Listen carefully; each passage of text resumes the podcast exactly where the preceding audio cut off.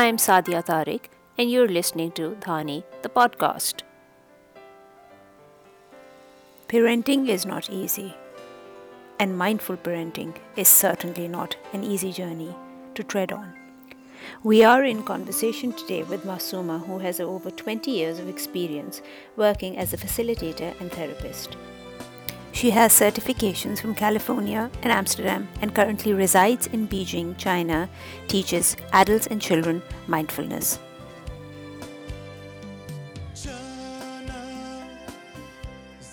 Hi, Masooma, and thank you so much for being on Dhani. Thank you for having me. I am really looking forward to um, our conversation today because it's most pertinent to to myself. I am a mother of two teenage kids, um, but before that, I just wanted to ask you what brought you to this field, um, and especially this niche field of mindfulness and conscious um, parenting. Well, I think that um, in terms of even arriving to first the field of studying psychology, I started off my career studying advertising, and then I went to law school. Um, and basically, after I finished law school and I worked, I did an internship in Karachi as a lawyer. I realized it was completely not a good match for me. And then my mom said, you know, now what would you like to do as a master's? And um. I started reading about the degree and I was reading about it and I remember my heart was pumping and I was feeling this mix of excitement and sadness and like just uh, like wow I I really need this and I want to do this and I think I've always sort of been one of those caregiver uh, advice giver types which you know turns out psychology is very far from that um, Mm. And now looking back, I think the reason I was attracted to it was because I had so much of my own personal healing to do. Uh, at the time, mm-hmm. I didn't truly know that until I went to graduate school and uh, did a lot of counseling and had supervisors and realized how much trauma and pain uh, I was carrying. And um, so that's where the journey began. And I worked mm-hmm. at a domestic violence shelter in Chicago for South Asian women and did crisis counseling there for uh, Urdu, Punjabi, Sindhi speaking women. And I did that for four years while mm. I lived there. And uh, it was it was really intense, and I got burnt out and suffered from depression. Went on antibi- uh, antidepressants. And mm-hmm. what I didn't realize at the time was that I was actually experiencing PTSD while I was working in the crisis center because for some reason there wasn't enough support in the US and even at my interview at the crisis counselor, they never asked me my history, you know, around trauma and violence. And there I was supporting women, uh, and having had grown up in a, in a very violent home and experienced so much trauma. I just, I had the empathy and the compassion. I really got them, but I was completely wiped out because I couldn't hold it. Um, mm-hmm. and, uh, that was, that was some, some years ago and uh, from then you know i then i and then i realized and as i grew as a therapist i i also had this feeling like talk therapy just doesn't go anywhere. We just keep going in circles right? And then i went and got trained as a hypnotherapist in san francisco. That felt better. It felt like we were passing the conscious mind because as as a survivor myself of trauma i i spend a lot of time in my head and i know stuff like i can analyze it but i don't allow myself to feel it or experience it or release it on a deep level. It's all in the head. Mm-hmm, mm-hmm. So um, that was a very powerful point in my life. And then I moved back to Pakistan and I had a private practice here, which was really, really tough again because we have no social welfare system here. So I often had clients who were suffering incest, being raped by their family members, and I they would come to my clinic and I had nothing I could do with them and just have to keep sending them back to these environments. So, um, and then my husband got a job as an expat in Kenya, and we started after a year. We moved there, and then since then, for 14 years, we've been moving from country to country. I've been following him, uh, and also keeping my private practice alive. And it wasn't until we went mm-hmm. to Hanoi that uh, I met a meditation teacher who came to Hanoi. He worked for Tony Robbins, but he was South Indian and he'd been meditating since he was four. And I remember that my husband, uh, my mom and I, we all signed up for this course and it was really life altering. It opened up a whole nother world uh, for all of us. And um, that's where my meditation practice began. And the meditation practice was still not connected to mindfulness. It was still just, you know, the quietening the mind, creating a focus, concentration, but the whole aspect of mindfulness, the actually living with presence, wasn't there. Um, mm-hmm. Does that answer the question? Should I keep going? Absolutely. Yeah, yeah, continue. Anyway, so from there, I also started a, a, fashion line while I was in Vietnam, and I did um, I did a lot of work around women's body image and um, used fashion to educate women and girls about body image. And I was blown away at that point, um, just as a sidebar about. I mean, I must have had hundreds of clients and I don't think I ever had a woman try on a piece of clothing and look in the mirror and be fully uh, not criticize something about her body. And mm-hmm. that was, mm-hmm. again, you know, just as a side, really upsetting to me. So I, I did that kind of work for a while. And then uh, I moved to Thailand. And when I lived in Thailand, is that's when I did the teach the training for mindful schools, where I got trained for a year through uh, mindful schools in California to teach mindfulness to children. And it was an hmm. immersion program, and then we had a silent retreat at the beginning and at the end of the thing, and that was the first time I'd ever been in silence. I mean, I heard, I remember hearing years ago when we lived in Kenya that somebody came back from a 10 day Vipassana, and I just remember thinking, oh my God, I would sooner rather die than have to be silent for 10 days. Hmm. Um, mm. And in fact, it's really funny because, yeah, in fact, research shows, like there was a study in uh, USC where they had students who could be paid money to either sit in a room and meditate for 20 or 30 minutes, or they could be given light electrocurrents and they would get paid, but they could choose which room they want to go in. That was a research project. And hmm. like 80% of students took the electrocurrent, then sit in a room by themselves with nothing. Mm-hmm. Um, so I think this the the human uh, you know aversion to being with oneself completely without any distractions, handicaps, you know, anything to take you away from what's coming up is really scary. Uh, and uh, anyway, so when I finished that, and then, you know, the mindful parenting thing starts because I have three children. I have a 13 year old, almost 11 year old, and a four year old.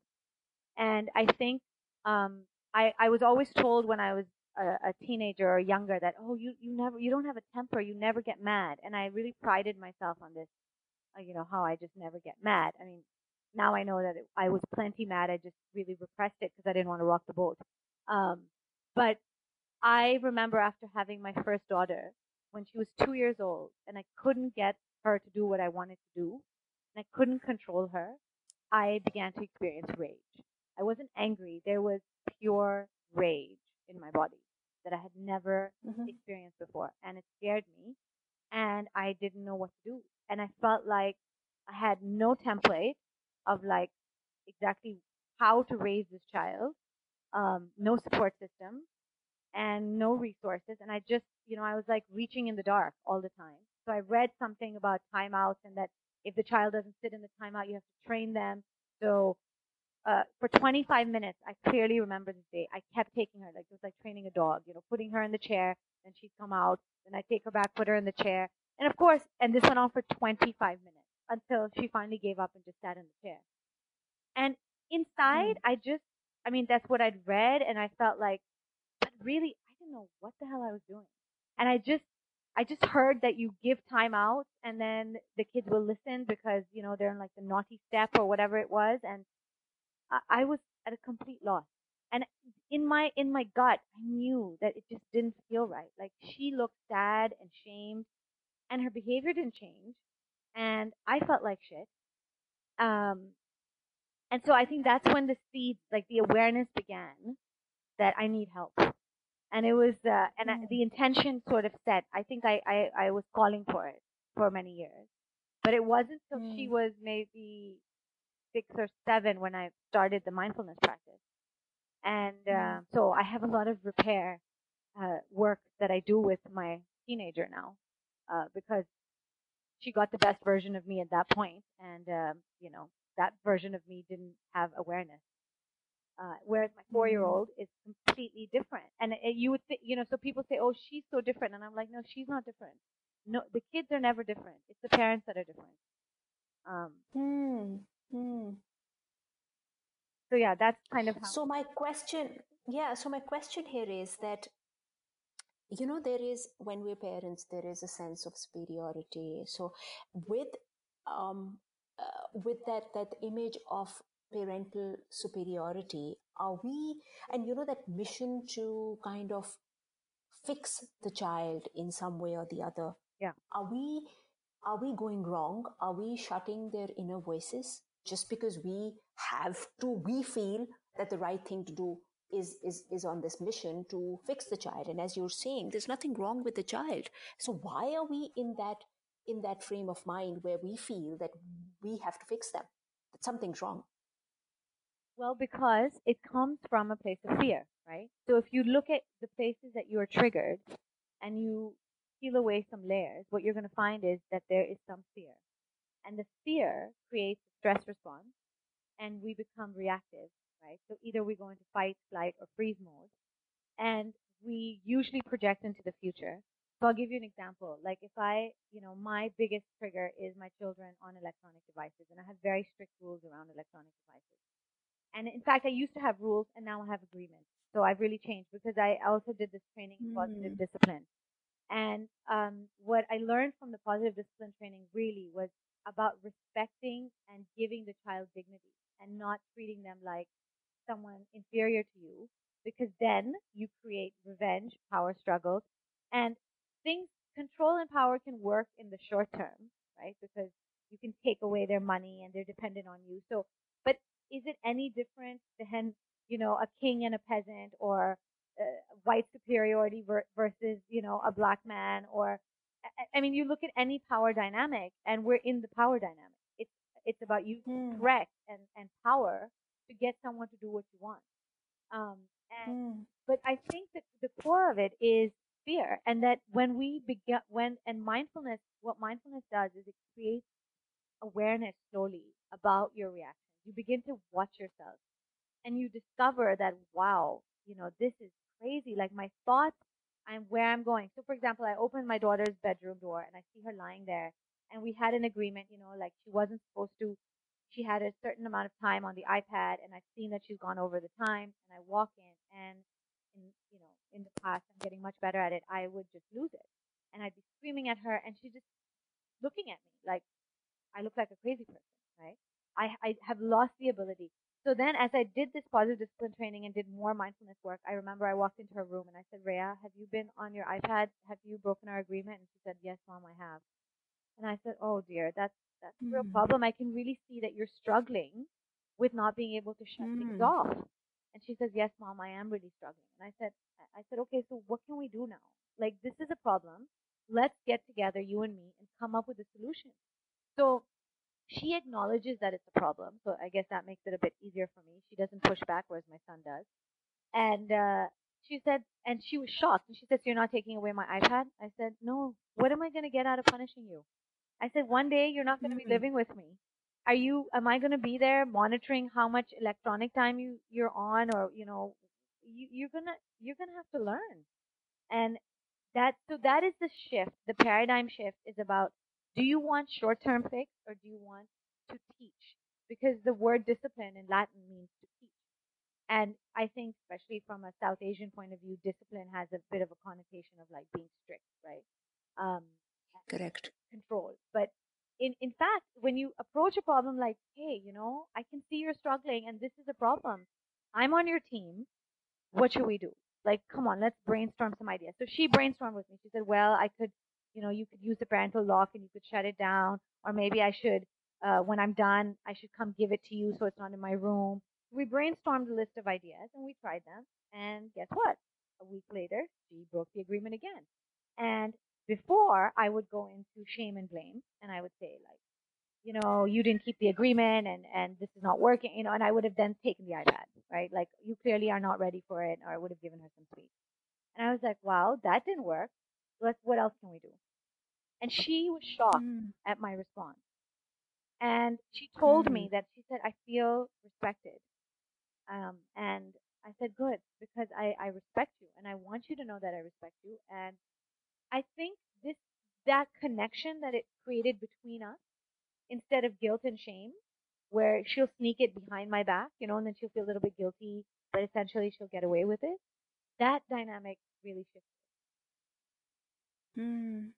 Mm. Um, I understand. So basically, and, and whilst you were talking, there were many times where you mentioned the word response. And as parents and as impatient parents, we end up reactive rather than responding. Yeah. So, in essentially, we have to discipline ourselves yeah, I mean, essentially, more than we have to discipline the child. Yeah, absolutely. And you know, Dr. Shefali, I don't know if you've read her book, The Conscious Parenting and other things. And, and that's really like she's very hardline about it. And she says there is no problem with any kid. There you you cannot if you show me a child who's exhibiting uh, outwardly behavioral issues, it's coming from the family system.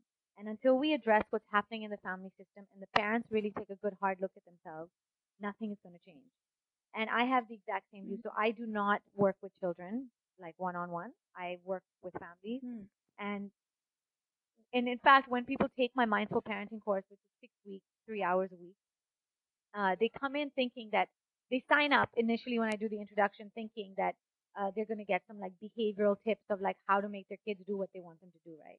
And I very quickly Mm. put it out there and I say, guys, I got you into the room, I tricked you, and now that you're here, I've got some bad news and that is that Mm. you're really the only way through this is if you do your own work because the healthier you are the more conscious you are the less reactive the less shaming the less blaming you are automatically you'll see a difference in your child and i've seen it over and over again every pa- I've, i must have taught about 140 parents by now and i would say the Mhm. feedback after midway into the course parents come and tell me I didn't try any behavioral techniques, and I cannot tell you how different the energy in my home is. And then we talk about it, and mm-hmm. I say, "What do mm-hmm. you think's going on?" And they're like, "Just there's so many layers that I've peeled away." And the and the other really core thing about mindful parenting is we become conscious of the labels that we put on our children or on on anyone, in fact. But with mm-hmm. children, children tend to get labeled very quickly. So I do a very deep uh, exercise where we look at the positive stereotypes like oh my child this child is very extroverted this child is very shy you know? And it's like that becomes who they are. And there's no Yeah. Yeah. you know this is the smart one this is the athletic one. This is the whatever you know? We've got tons of labels right? Or this child is very selfish this child is very giving. I mean if you think about that that is so painful to feel like you're a selfish child. And uh, and Mm. even when I do work with adults in therapy, when we go through the the childhood pain, it's really about these these messages that they got from their parents that that their value was based on their performance, how good they did. Um, you know, it, it it it was never about the behavior, and it was never about like, hey, I'm noticing that you made a really selfish choice here. I'm wondering what's going on. Are you feeling Mm. sad or what's going on like to be more curious and ask them instead of because we are we are fearful we are reactive we just label it right and then we say it in the stress response Yes. Yeah. So com- coming back to this word fearful, um, so essentially the inner lack or the inner brokenness or the unhealed parts within, we that all of that manifests itself in this fear, which is then slapped onto the child, yeah, right? absolutely. I mean i always laugh and say if I, if I didn't have any relationships i if i lived on an island by myself i wouldn't need to practice mindfulness. It, it's all about it only comes up in relationships right? And uh, there's a teacher Ram Dass he always says if you if you think you're enlightened go spend a week with your family. Because Yeah. true true i mean it's it's really easy to go on a retreat and be really calm and peaceful and relaxed and love the whole world. Um but when you're with the clo- people you're closest to that's when everything comes up and when you make the shift and you start seeing your children as teachers because you're done blaming other people for how you feel. And um, correct. You you you just it's a that's a huge paradigm shift, and I get caught in it still a lot, especially with my husband. Right? I'm like, no, actually, if he just did that, then everything would be fine. Um, uh, mm. and we we do we all get caught in it. It's not like uh, you know once you know it, it's done. And, and you know the other the really other really profound thing that that struck me, and I just taught uh, this mindful parenting class in China, and the Chinese culture is not that different from the Pakistani culture, for example. So one of the Chinese women said, um, "My grandmother always said, don't ever make the same mistake twice." And mm-hmm. I thought about that, and I said, you know what, though, we all tend to make the same mistake over and over and over again. We usually don't make new mistakes, right? And it's kind of like that place that we're working on uh, not until you do a lot of work is that's where the shift happens. And even for children, adults modeling making a mistake and being okay with it. You know, uh, I mean, I remember. Is a lesson. Yeah, it, it's huge. And I remember when my kids were younger and we, you know, we'd take them to eat ice cream and I'd be like freaking out because, oh my gosh, it's, you know, or like berries, you know, how berries stain on shirts. And I'd be like, oh, don't drop the berries, don't drop. I, I now I took my daughter out for ice cream yesterday, my four year old, and I told her, I said, we're gonna put the napkin on, and if it drops, please enjoy your ice cream. Mm. Just relax. Yeah. I, I mean, I know. It, it's so small, but the amount of stress that that poor kid is facing, like trying to balance an ice cream at the age of three or four. And and that's basically the message Correct. is no, you have to eat your ice cream perfectly. You cannot make mistakes because your clothes will get dirty and then what's going to happen? I don't know. I mean i don't know why it, it seems like something horrible is going to happen right? And then again i always say well then don't buy them the kind of clothes that they're gonna, that you're attached to either right? Like so true so true so true. I i totally agree with you because as you said it is rules versus agreement and it is fair versus abundance because if you give them that confidence in abundance that we are on their side, they will feel secure. Because in, in, in that in that false sense of superiority, we are setting such rigid and hard rules for themselves and for ourselves that they end up uh, feeling insecure. And that's the worst thing that a parent could do to a child, right? Where they don't feel secure in their own house with their own parents. Yeah, it is. And we all do it. So the other thing I would say, because I, I, I will say that as I listen to many talks about parenting, when I went to my mindful parenting training in Amsterdam, I remember like the second day just like crying because I just felt so much guilt that I really like I really messed up and I screwed up my kids and you know I didn't know this and like whatever. I, there was a lot of guilt and shame coming up, you know, in that moment. And I, I've also one of my other favorite programs is mindful self-compassion. And I really learned to be like, you know what? You did the best you could at that time. And now the intention is to be more conscious and it's okay. And, and really striving to be a good enough parent.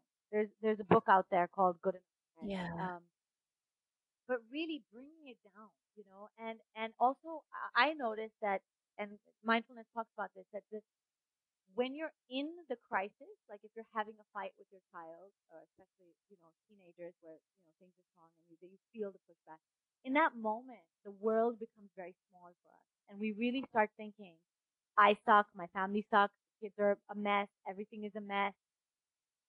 And the whole mindfulness practice is like, no, it's just this moment. And it's actually ebb and flow, you know, this too shall pass, and there'll be a better mm-hmm. moment and then there will be not such a good moment again, and that's okay because that's life.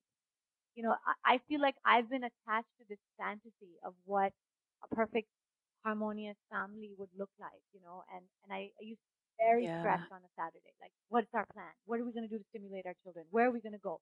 How are we going to go outside? I mean, my energy was so high strung because of this fear that I'm not giving them the best.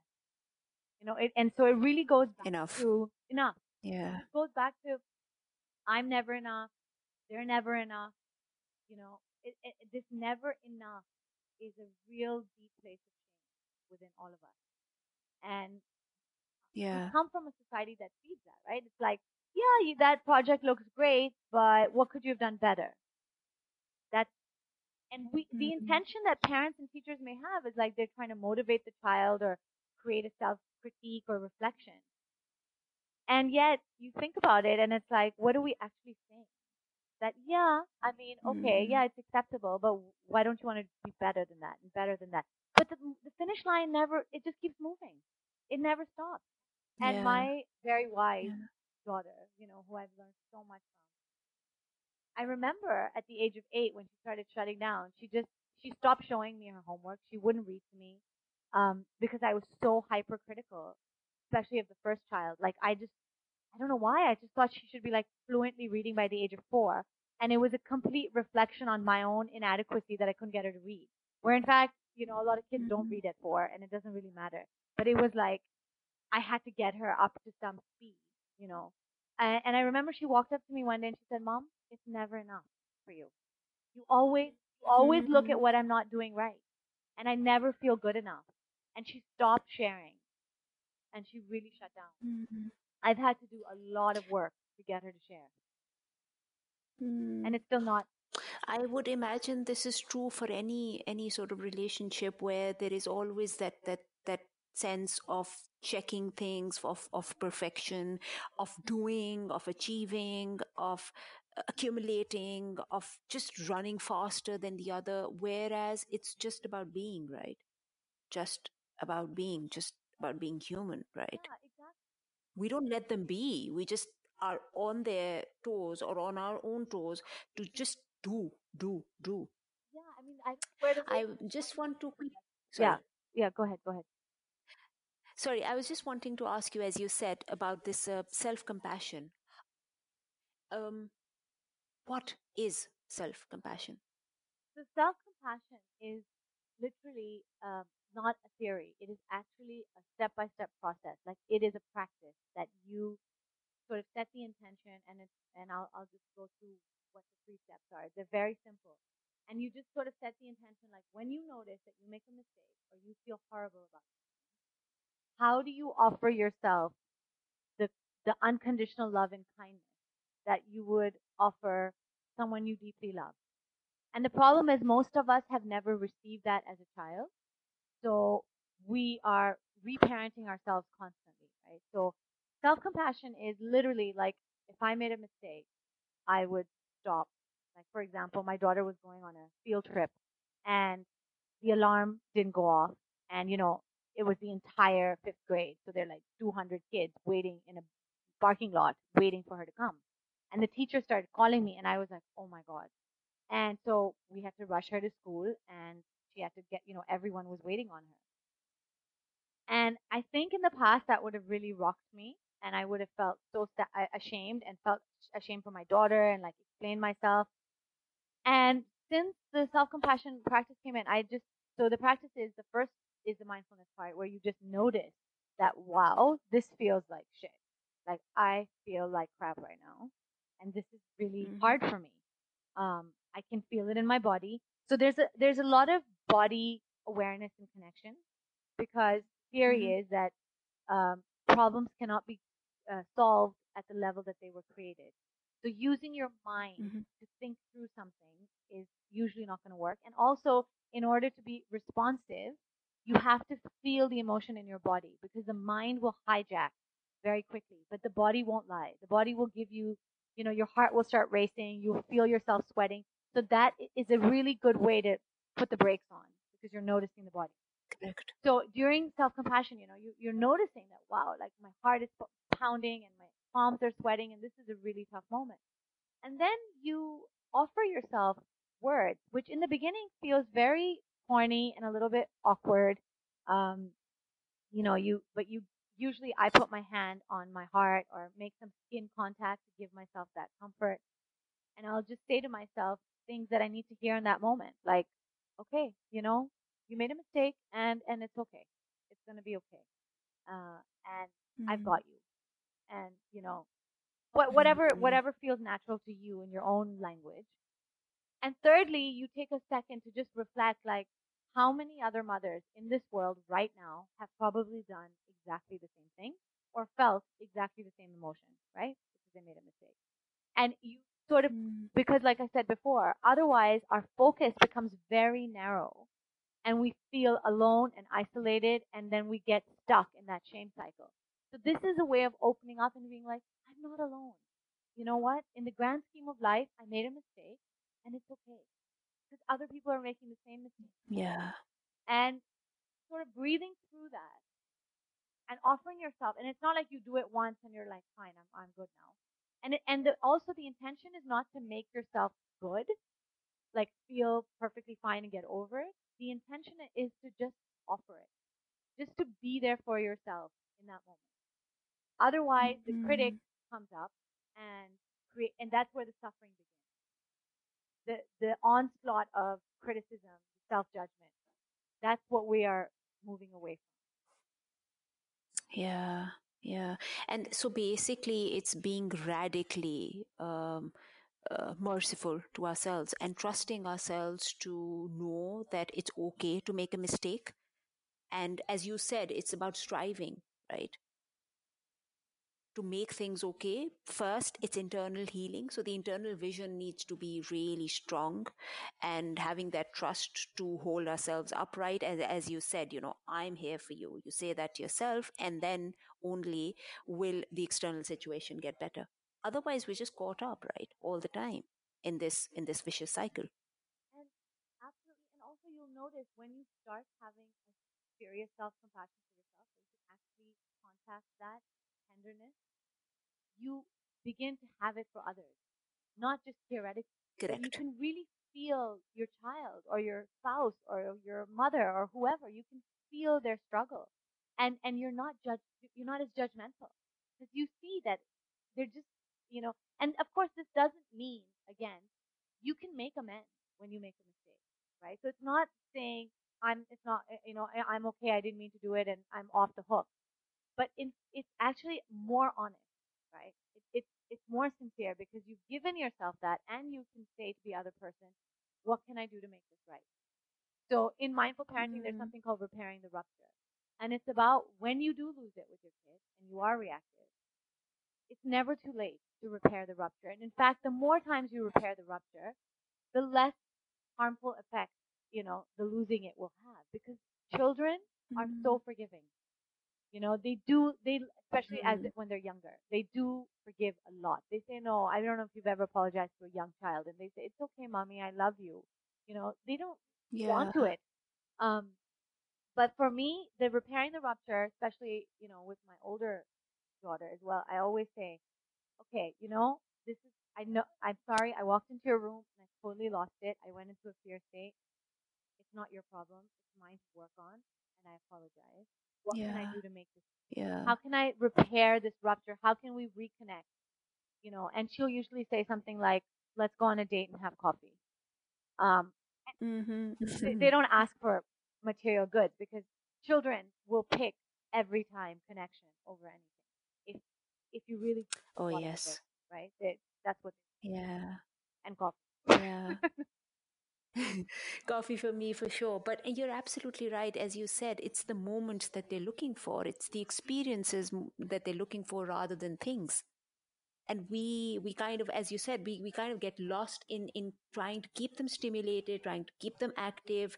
Um, and, and we, we, the energy is totally dissipated where it, whereas it should be going towards giving them special, compassionate experiences and moments. Yeah. I mean, absolutely. You know, it is really hard to be fully present with your child for most people. I mean, I Yeah. it's a conundrum, but for like try being fully present, no telephone, one hour of just being completely tuned into what they are saying, watching their face, letting go of the judgments and labels, and truly just seeing them as if you've never seen them before. And this is an exercise again we do in the class, and um, I ask people to observe their children, and I ask them to think to write down what they're thinking, feeling, their body reactions, and I ask them like, I want you to see your child like you've never seen them, because the only time that we probably had that moment fully was when we held the baby for the very first time. That was probably the Mm. purest moment because we had not seen their personality Oh, you know, because think how quickly it begins the labels. Oh, does your baby sleep at night? No. So you have a cranky baby, you know? So you have an easy Yeah. baby. I mean, it starts really early, the labels. Easy baby, hard baby, colic baby. Um, and then everyone is reacting to this person based on their labels. And we're no longer able to see the, Yeah. the whole person. Or even that maybe that's just one thing that is a behavior in this moment. It's not forever. It's just right now, it's like this, you know? And then next moment, it'll be something else. Um, so this is a really powerful exercise that, you know, I, I would offer the listeners to try. Just pull back one moment, you know, and just from afar, really look at your child. Look at their face, look at their eyes, look at the way they move their body. A lot of parents who've done this exercise say things to me like, oh my gosh, I, I forgot how little they are. Even the teenagers, right? Like I forgot to see their youngness because I get so lost in what I think they should be doing that I treat them much older than they really are. Mm. So there's. So true. But again, yeah, and then it's about just changing that internal vision, expanding that inner landscape, and only then will we be able to see the child or any other relationship with clear eyes, with from a from a very very non-judgmental uh, and non-abusive platform. It takes practice. So, I mean, how, how beautiful is that? Where, as you said, it's nothing's wrong with the child and they are our teachers, uh, rather than uh, being consumed with the fact that we need to fix them, they're actually in turn fixing us. If only we, we, we could learn. Yeah, of course, absolutely. And yes, and they're here to teach us our their you know our lessons, and we are here to teach them as well. And you know, and when when parent when I tell when I teach positive discipline, and I say so the you know uh, the basis of this program is no punishment, no reward. And people are like, then how are we going to get the child to listen to us? And and, and that Mm. always makes me laugh. And I and I said, well, do you want long term benefits or short term? Because short term, Yeah. you can punish and reward and you'll get what you want. And long term, they're not going to come visit you when you're old because you only use power, you know, you use power. You you you'll never be as close. And and I I really I really believe that. And so I really I'm done. I'm done with the rewards and like so I give my children pocket money and they were like, so what are we what are we having to do for this? And I said nothing. And they're like, so do we have to do chores? Yeah. And I said, yeah, you're going to do chores because you're contributing to your family. That's just because we're all in this together and we have a home and we got to take care of it. And that's it. Like you don't get rewarded Yeah. because we live here and we have to clean up, right? I mean, the more I think about it, it yeah. And and I feel like when when I when I speak to them with this honesty, like, hey guys, like give me a hand, you know, like please help out. They they help Mm. out because they because I'm not shaming, blaming. I'm not trying to bribe. them. Correct. I'm just like, guys, help me out. And sometimes they'll, they'll there's some Mhm. pushback, and then I'll say, okay, you know, and and the program also believes in natural consequences, which is kid forgets their bag from school, uh, uh, you know, their school bag at home, then you don't take the school bag. So you let them. So that's Yeah. not shaming. It's kind of like just the natural consequence. Letting them learn. Yeah, I mean, Yeah. you learn. You're, but but the intention is not like you could. They could call you from school, and you could still shame them and say, "Well, you weren't responsible, and like you've done this before, and that you know." You can say, "I know, honey. I this sucks. I'm really sorry. I'm sure your homework is in the bag, and I'm sorry. This is going to be tough. I feel for you." And we'll, you know, and if you're having a hard time remembering to take your bag when you come home, we can we can talk about solutions. Like we can brainstorm ways to help you remember. And I can't bring the bag. Mm. So it's kind, Mm. it's kind and firm. So all the, the, Yeah. the dialogue is kind and firm. So it's not permissive parenting either. And it's not author, like the authoritarian parenting. It's just in the middle where I respect you, you respect me. But if you do something, then there's some, you know, consequences that naturally follow. But the way I talk to you is, you know, and this happens within between adults as well. You know, you'll see husbands and wives and stuff like, True. you know, you leave your passport at home or something, and maybe your husband will say something. You know, we shame each other as adults. Like we're not compassionate. Like, oh damn, I'm so sorry, honey, that sucks. You know, Yeah. There's no like, there's more like, I told you to check. Why didn't you check? You should have checked. You're so irresponsible. You never think, of, you know, this is yeah. the trajectory we launch into. Mm.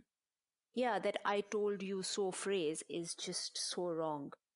And uh, it, it, it just he- heavily weighs down because it's full of, of the fact that I was right and you're wrong and you always are. I mean, you're just. So, just coming towards the the end of the discussion, you can you just tell me uh, you're in Karachi right now, and you will be having a workshop very soon. Yes. So I and Karachi, and the workshop is going to be two days, and it's uh, not this weekend but next weekend. And I'm going to mix mindful parenting with the positive mixed in.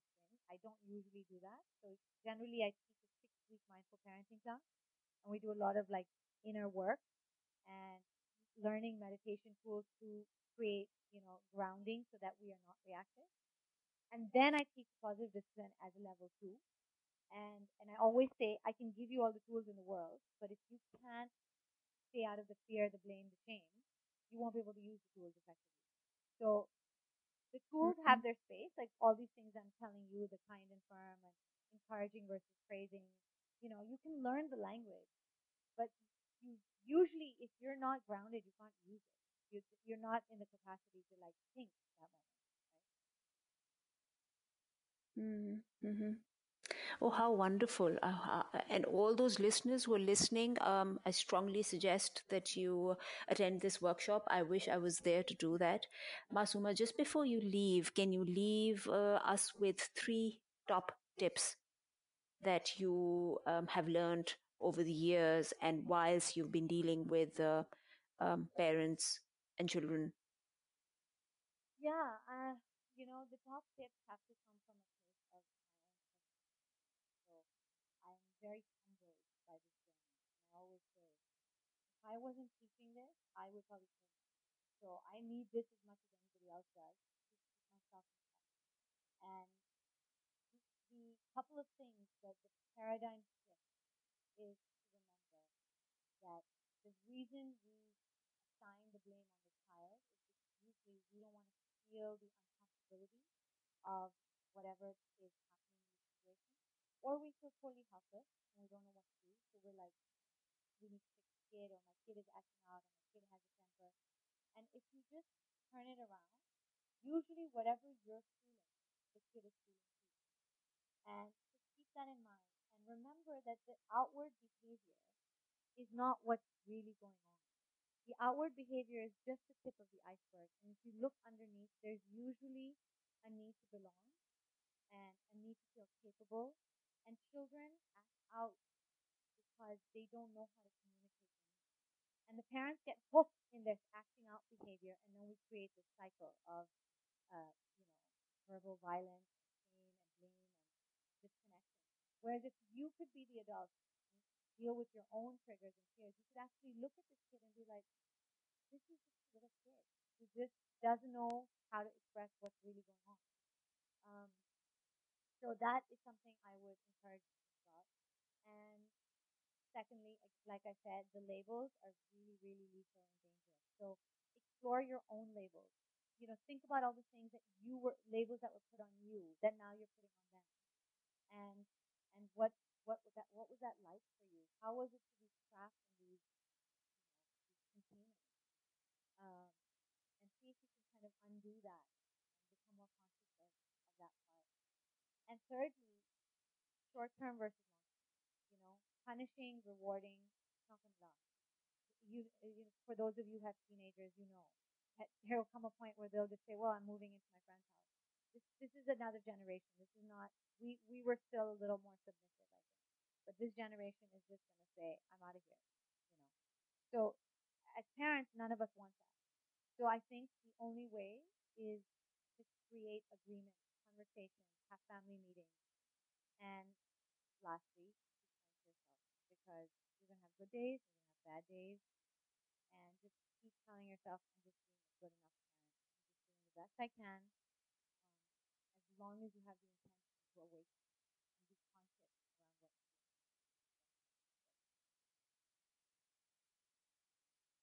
Wow, wow. Thank you so very much. It's been absolutely wonderful talking to you, and it's just kind of mind boggling. And at the same time, it's opened up um, so many avenues, so many solutions, um, and just so much of uh, being conscious and being mindful and being aware of ourselves.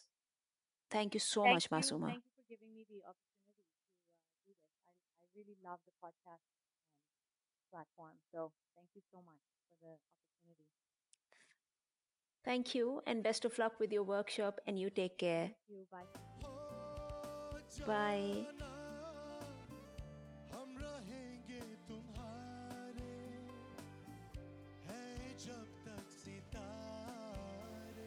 Thank you so much for listening, and we would be most humbled if you can leave us with a comment, a rating, or a suggestion. Thank you.